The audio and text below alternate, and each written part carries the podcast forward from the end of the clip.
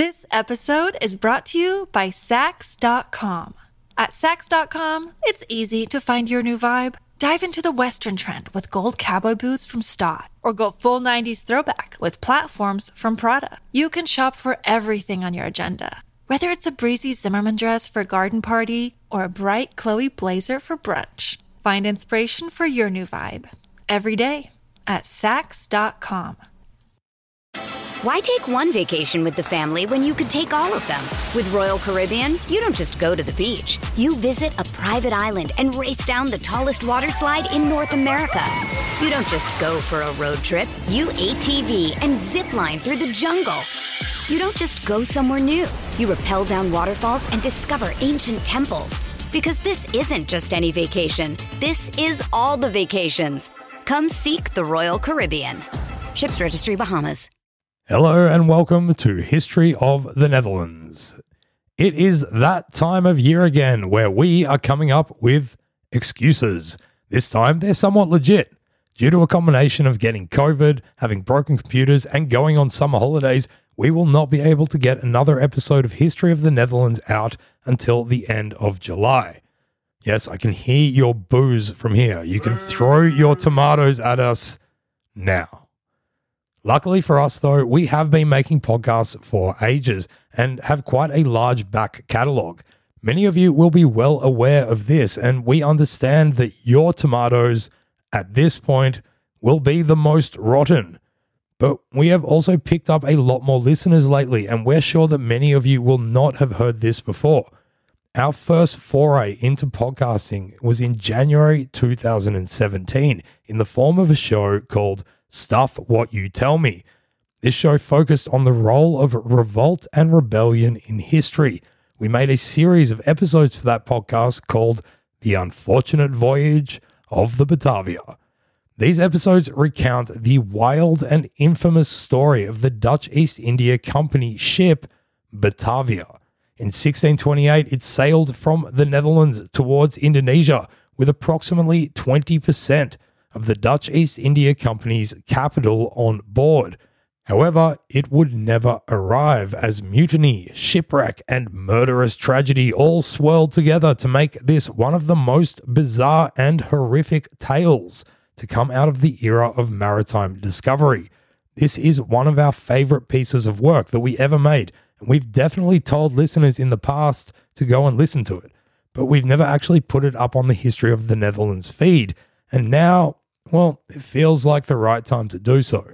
There are nine episodes in total, which mean that we will put up two a week so that you and the algorithms which control our lives do not forget that we exist. The style and the music on these episodes are different, but you will notice that the voice is the same, albeit possibly somewhat less worn than these days. So we hope you enjoy this. And of course, feel free to check out the other stories we told in our Stuff What You Tell Me catalog, which you can find on our website, republicofamsterdamradio.com. We'll have a new episode of History of the Netherlands as soon as possible. But for now, the unfortunate voyage of the Batavia.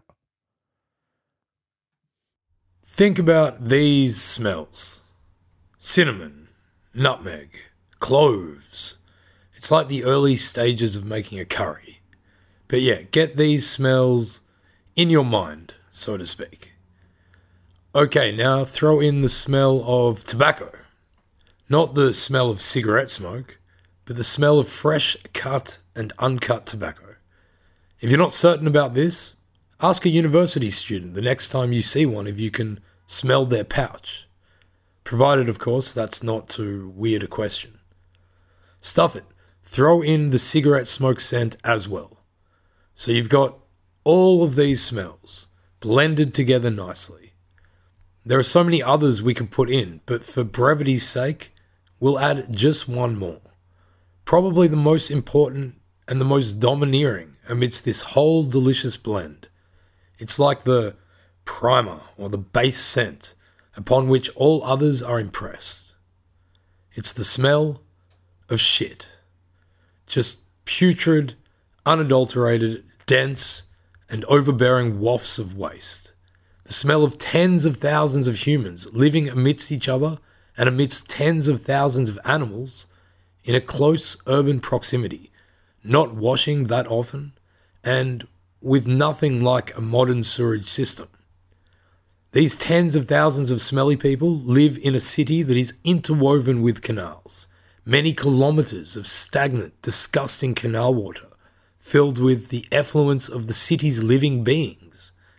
So, yeah, that smell of shit you were imagining, you can probably double or even triple it in intensity. If you've been living at the time, I suppose, you would have been accustomed to it. But for us, if we went back to this time, safe to say, we would be constantly retching from the stench. But really, before we begin this series' amazing story of resistance and rebellion, it's worth paying homage to the sense and the sensory elements of the past. As we weave our way through this tale, we're going to try something a bit different. We'll keep in mind the sensory elements that so often get lost in the conveying and the understanding of history the sights, the smells, the noises, and the feelings that were a part of everyday life. I also want to give thanks to modern sewerage and hygiene, and to the fact that we are lucky enough to live in a time where we can more easily know what cinnamon smells like when it is not blended against the overbearing odor of excrement. Welcome to Stuff What You Tell Me. This is our second series, The Unfortunate Voyage of the Batavia. Episode 1 A Sense of the Past. This episode is brought to you by noses. The Romans had them Roman all over their faces.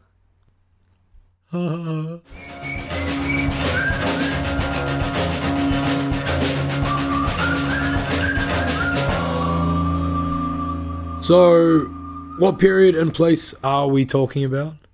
Well, the year is 1628, and that city I mentioned, with all those stinking canals and smelly people, that city is Amsterdam.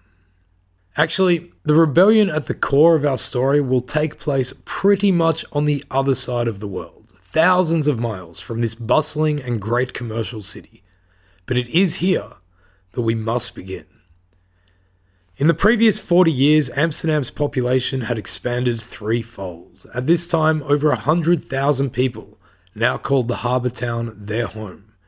Its meteoric rise had many and complex causes, but there are a few main ones that we need to talk about, just to set the context of this tale. Amsterdam, by this stage, was the capital city of a self proclaimed new country, the seven united provinces of the Netherlands. In our last series on Martin Luther, we spoke about the Holy Roman Empire and how in the temporal realm its administration had been divided into imperial circles. The whole of what was considered the Netherlands, which included roughly today's Netherlands, Belgium, and believe it or not, Luxembourg, they were all actually within what was called the Duchy of Burgundy. So when I talk of the Netherlands at this point, I am including Belgium. I'm sorry, Belgians. I know it hurts, but it won't last long, as you well know. All of this was a part of the Burgundian imperial circle within the Holy Roman Empire. The Duke of Burgundy from 1506 until his abdication in 1555 was a guy that we met in the last series, a pretty important fella actually. He was Charles V, the emperor who had sat in judgment over Luther at the Diet of Worms. Charles had been born in Ghent, in Belgium, which is a great town that everybody should visit and drink lots of delicious beer in. His inheritance was bloody hefty. His titles included not only the Holy Roman Emperor and Duke of Burgundy, but also the King of the Romans, King of Italy, Archduke of Austria, King of Spain, and Lord of the Netherlands. Pretty good resume. During all of Charles's reign as emperor, he was dealing with a world in tumult, thrown into chaos by Luther and other reformers, as well as some of the socio political upheaval that we touched upon in the Luther series. I reckon Charles comes off pretty well in history, or at least that he handled all of this with reasonable ability. Although ardently Catholic, in 1555 he showed enough reason and sensibility to allow for the Peace of Augsburg to come into accord. This established that individual rulers of states in his empire could independently choose between Lutheranism and Roman Catholicism and enforce that religion amongst their subjects. Importantly, though, another form of Protestantism that will become more important to us, Calvinism, was still a heresy within this accord. This was not a perfect accord, and neither was he a perfect ruler, but who is? At least he didn't go around burning too many heretics and waging too many religious wars. In fact, he was often too engaged in his kingdom of Spain, a world superpower by now, to put too much into fighting the Reformation. That's yet another reason why he did not enforce the persecution of Luther, even though he was Luther's emperor. Anyway, later on in the same year as the Peace of Augsburg, Charles abdicated his throne and titles. He had been pretty exceptional, managing to rule such a massive realm at such a weird time for over 30 years. His empire had stretched from the Black Sea to the Atlantic, undergone the biggest social changes in a millennia, and he had kept it together. Well done, Charlie boy. The question he now faced, however, was what would happen to his empire after his reign had ended. He mustn't have known anyone of legitimacy anyway who could have done as well as he had. So he split his territories and his rule into two. He gave his son Philip the western half, Spain, parts of Italy, and Burgundy, and he ensured that his brother Ferdinand ascended to the throne of the eastern part, the Holy Roman Empire itself. Philip would become Philip II, King of Spain, Felipe I, King of Portugal and the Algarves, briefly the King of England and Ireland, and, importantly to us and our story, the Duke of Burgundy and the Lord of the Netherlands. He was super Catholic, usually depicted posthumously as being a little bit weird, but more contemporaneously as handsome and graceful and quite intelligent. He was the king who would send the doomed Spanish Armada against Queen Elizabeth I's Protestant Britain. Philip's rule was one of peaks and troughs, or should I say, a peak and many troughs. He oversaw the climax of Spanish global dominance, his empire reaching across the expanding globe. In Spanish, he is known as Philip the Prudent. Despite this, however, he also ruled over five occurrences of state bankruptcy and the rapid decline of Spanish influence on the world stage. The main thing for us, though, is that it was against the perceived oppressive Catholic rule of Philip II that Calvinist Dutch nobles began a rebellion for Dutch independence in the 1560s that would last for 80 years. In itself, it's a great story of rebellion and struggle for freedom, but it is not our story today, so I shall tell it as succinctly as possible. When the Dutch revolt began, the Netherlands was a conglomeration of entities within a duchy ruled over by a Spaniard. By the 1580s, they had united together and were calling themselves the United Provinces of the Netherlands. By the 1620s, when our story really begins, it was the richest country on earth and on its way to becoming a country making more money than every other European country combined, which would be the case come the 1660s.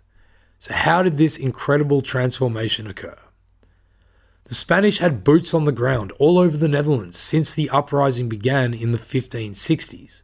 And remember, the Netherlands includes Belgium and Luxembourg at this time.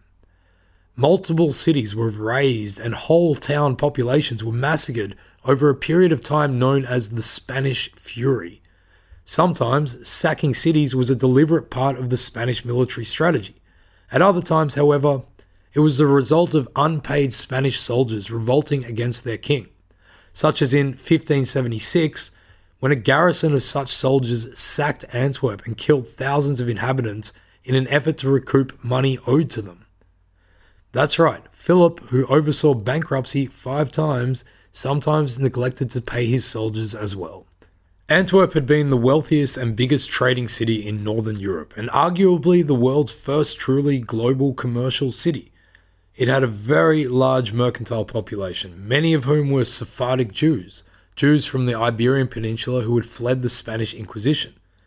Many of their parents and grandparents had been what were referred to as Marrano Jews, but today more politically correctly called crypto Jews.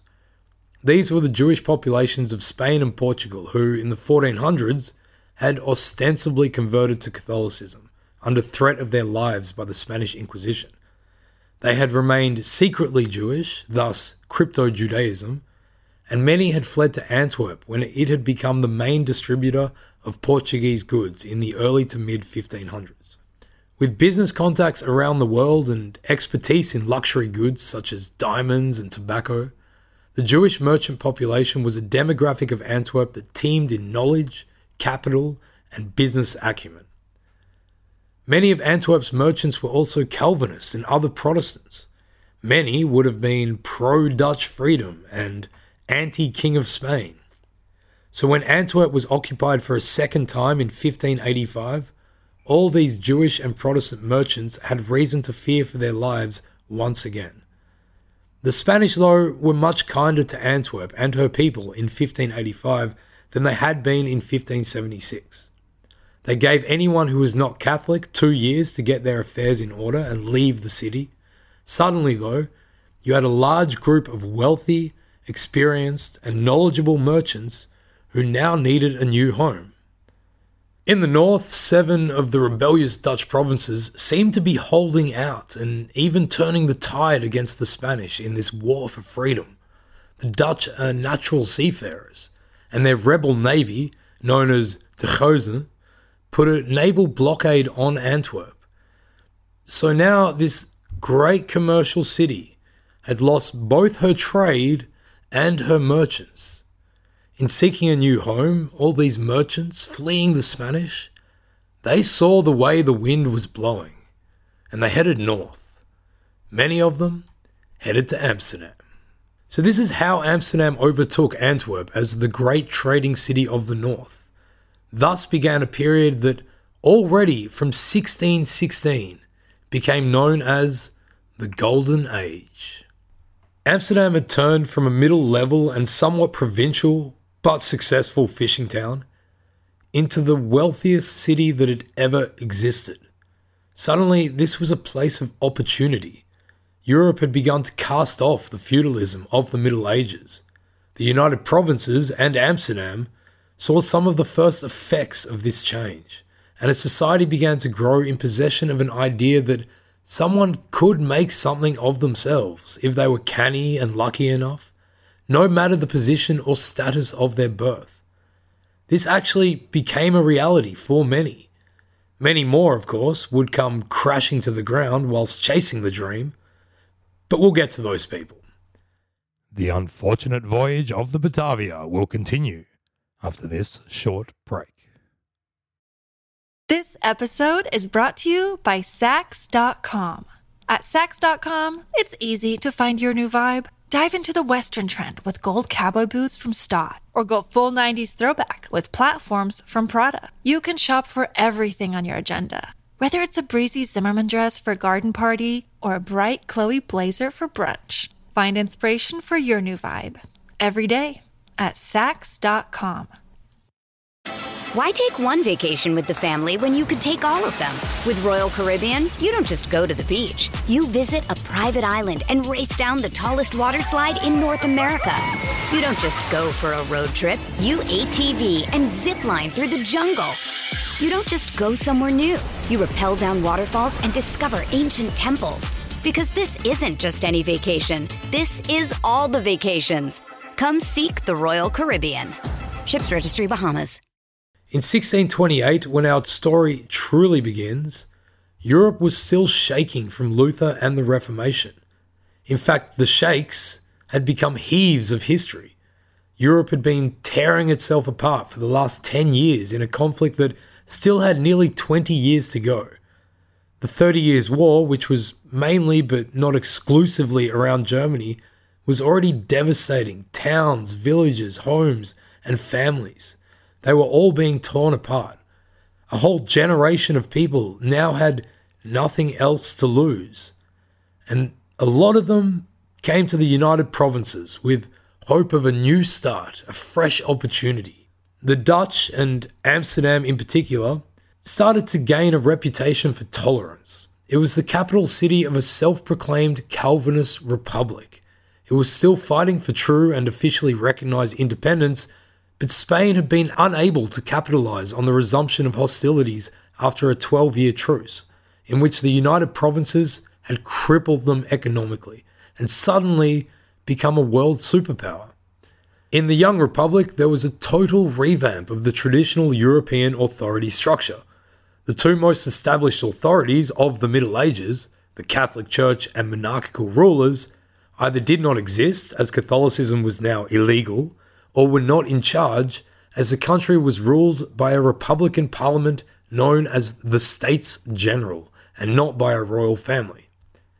If you take away authority, you take away censorship.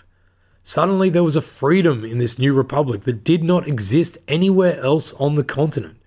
And so, great and out there thinkers like Rene Descartes and John Locke came to call the United Provinces their home and published some of their most groundbreaking work here. This was possible because there was no need to fear reprisal from those traditional authorities. Baruch de Spinoza, often said to be the first self identified atheist in Western Europe, was born and grew up in Amsterdam at this time. It was generally a more progressive place, as business was the order of the day.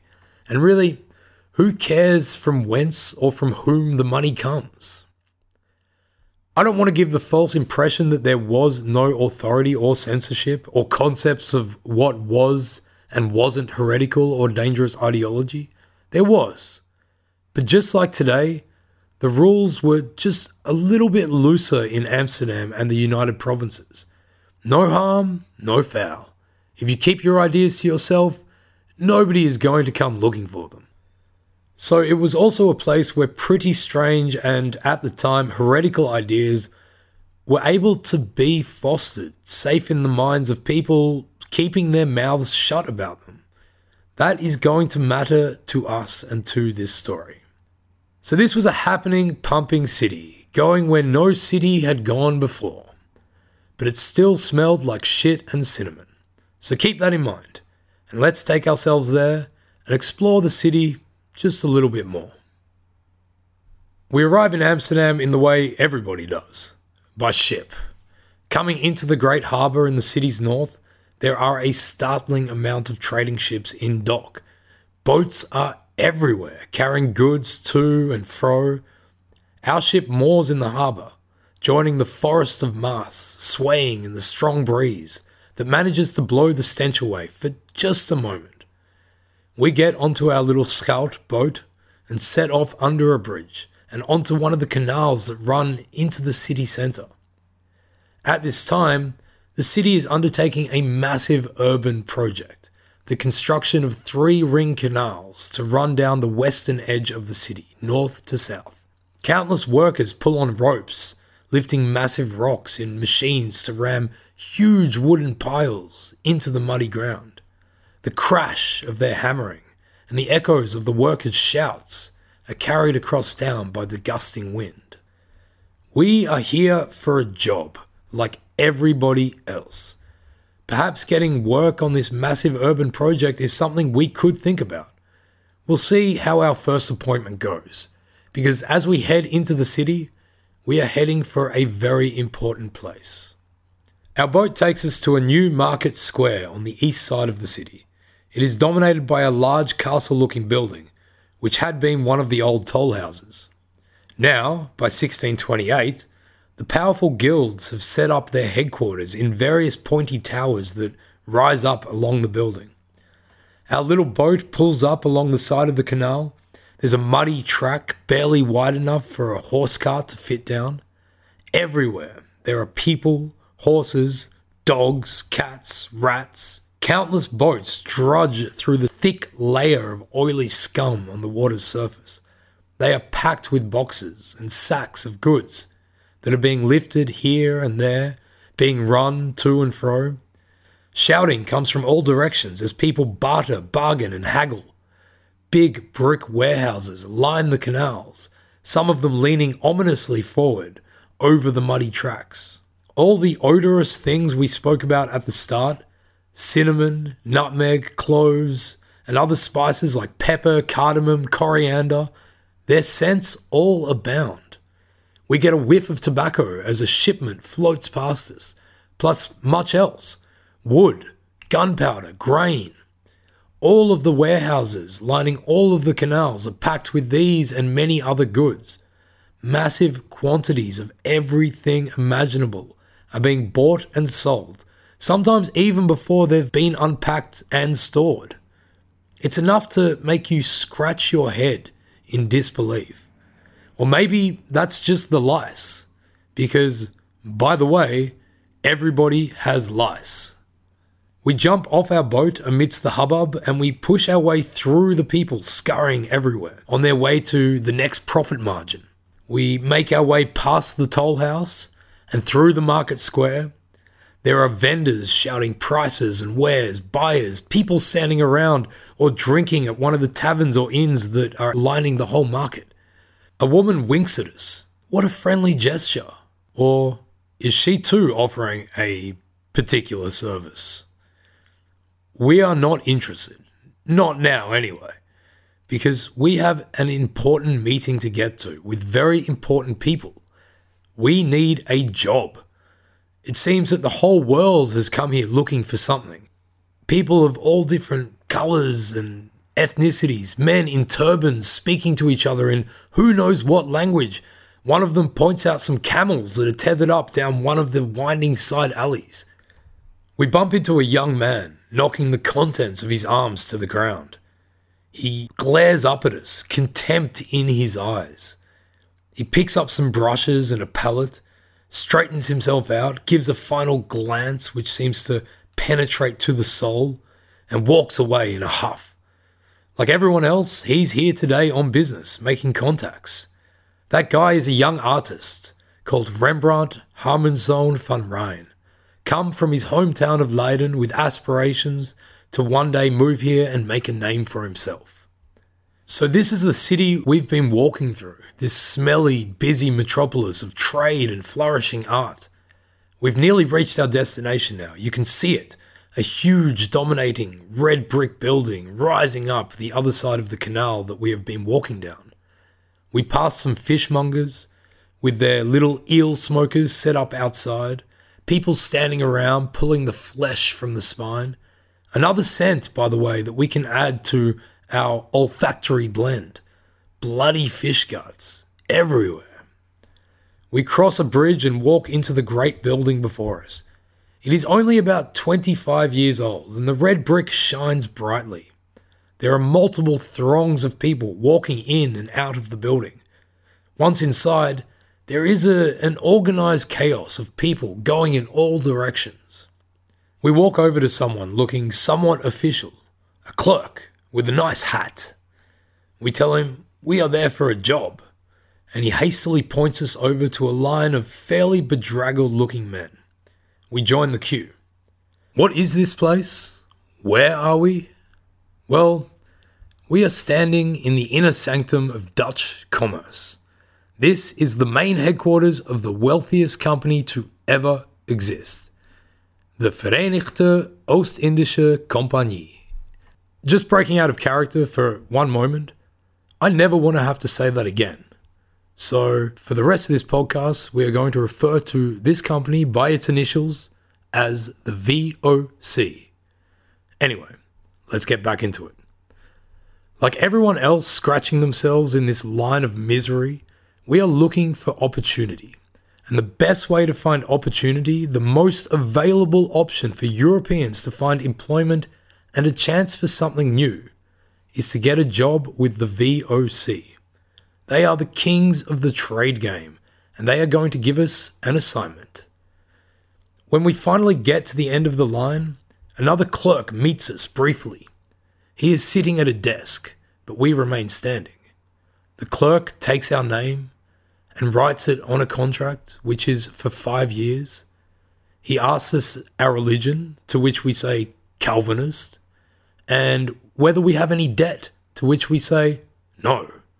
He pushes a paper in front of us, points to a spot, and tells us to make our mark. This we do. We are now a sailor for the VOC. Our assignment, we are told, leaves in three days It is on the newest and largest ship in the company's fleet, and it will be sailing as part of a fleet to a faraway island named Java. Our chance of ever making it back to the Low Countries is pretty slim, because unbeknownst to us, this voyage that we have just signed up for will host one of the strangest stories of rebellion to ever occur.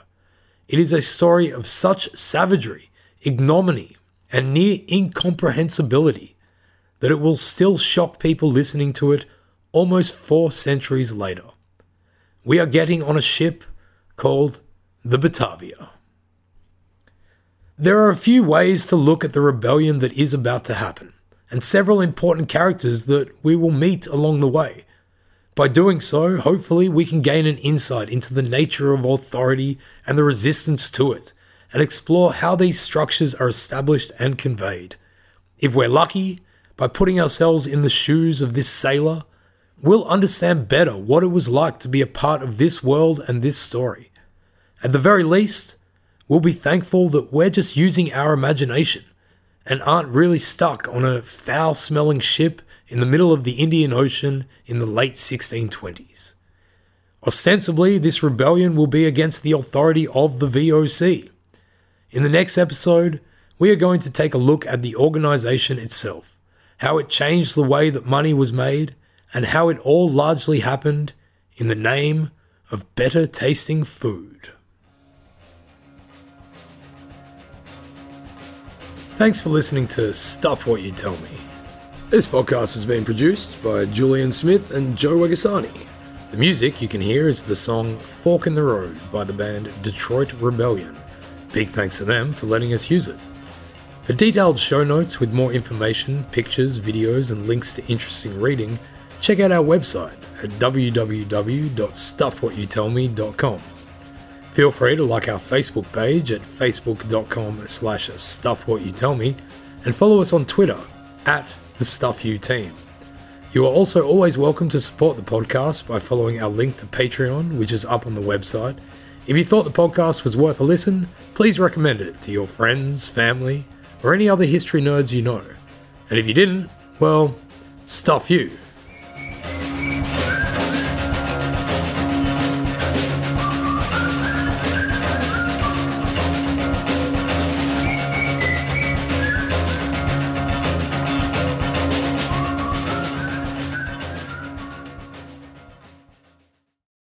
This is the story of the one.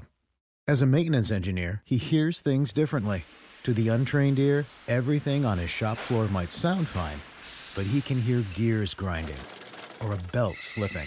So he steps in to fix the problem at hand before it gets out of hand. And he knows Grainger's got the right product he needs to get the job done, which is music to his ears.